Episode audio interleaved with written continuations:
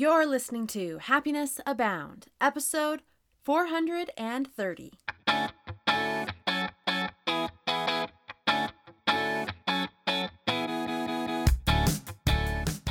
Welcome to Happiness Abound, a podcast dedicated and designed to help those seeking happiness in their lives. Here we'll talk about happiness as gained through habit formation, being inspired by the stories of others, and looking for opportunities of growth and learning. I'm Taylor Proctor. Thanks for tuning in.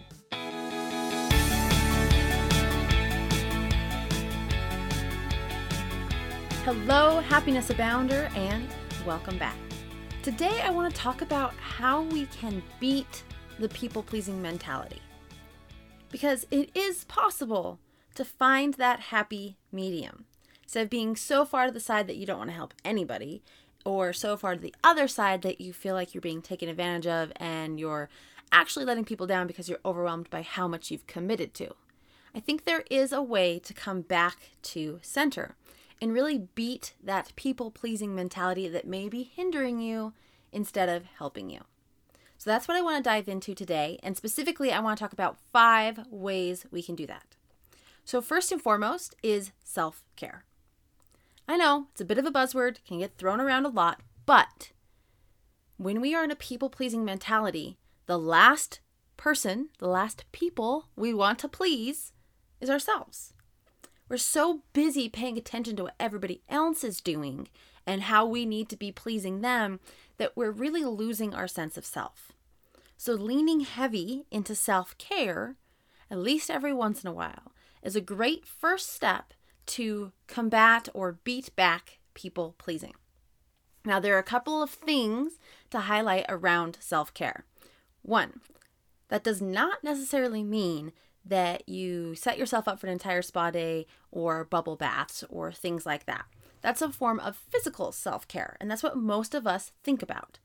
However, people pleasing, well, it does have some physical elements, is mostly an emotional and intellectual space. So we need to lean into self care in those areas. Otherwise, you'll have the great bubble bath, you'll feel relaxed, you'll get right back up, and you'll feel right back the same because you haven't taken care of yourself in the ways that correlate with people pleasing.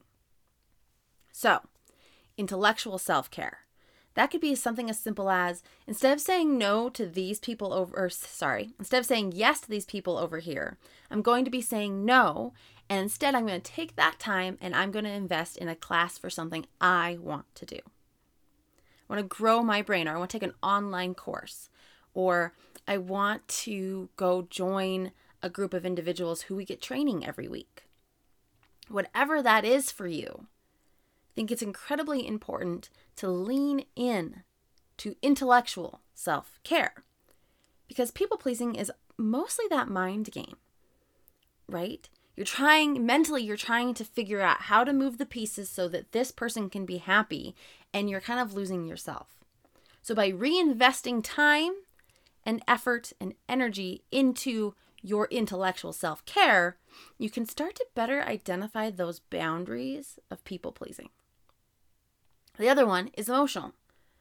It's a very emotionally draining thing to invest in self care of people pleasing, right? Where it's not really self care, but we think it is. That's yesterday's episode or two episodes ago, where it's like we think it's helping, but it's actually hindering. So emotionally, that is cycling through our brain, cycling through our head, and it wears us out. So we need to invest in emotional self care, the true kind, and really learn how to positively express our emotions and how to deeply connect with how we feel instead of suppressing those emotions. If we can take care of ourselves emotionally, we can have more of that bandwidth to open and love the right people instead of trying to people please everyone.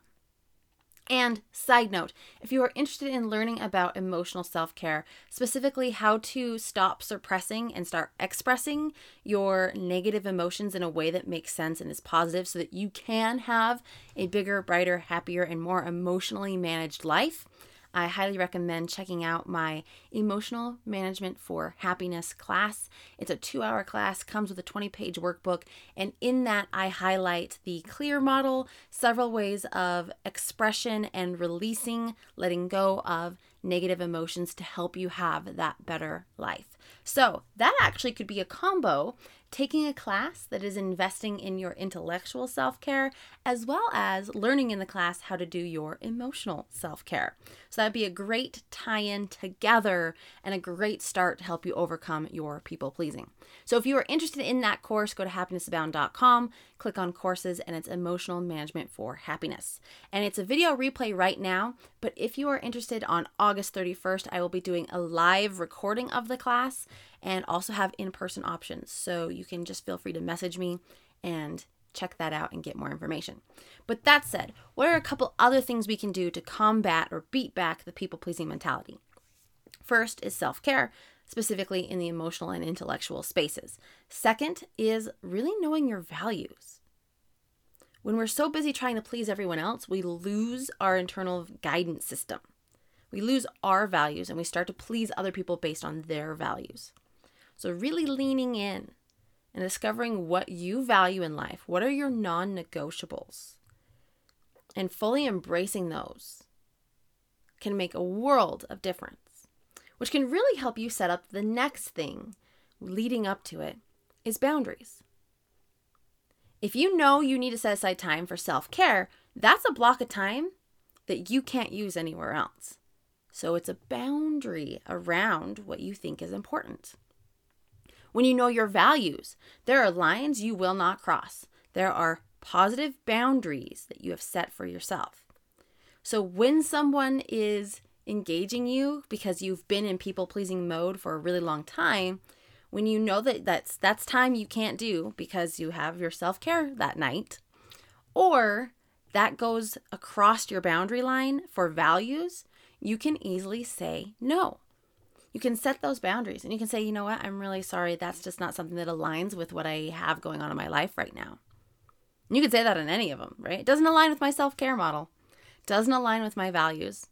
But sometimes people get a little triggered by that. So, sorry, that just doesn't align with what I have going on in my life right now. I might know somebody who can help you. I'd love to connect you, right? No and. But no and not excuses. It's no and here's another resource or I'm really sorry I can't help you. Um, maybe look up some articles online that might be able to assist. It's not mean, it's setting realistic expectations. So, boundaries. Next step declarations. Know who you want to be. I don't know anyone who has a declaration that says, I am a truthful people pleaser who empowers others and forgets herself. Right? Nobody says that. Nobody says, I am a people pleaser in their declarations because we all know how draining it can be. We all know how it can make us lose ourselves. So instead, if you are struggling with people pleasing, one way to combat it is to set a declaration. I'm a helpful and kind individual who sets boundaries, knows my values, and takes care of myself.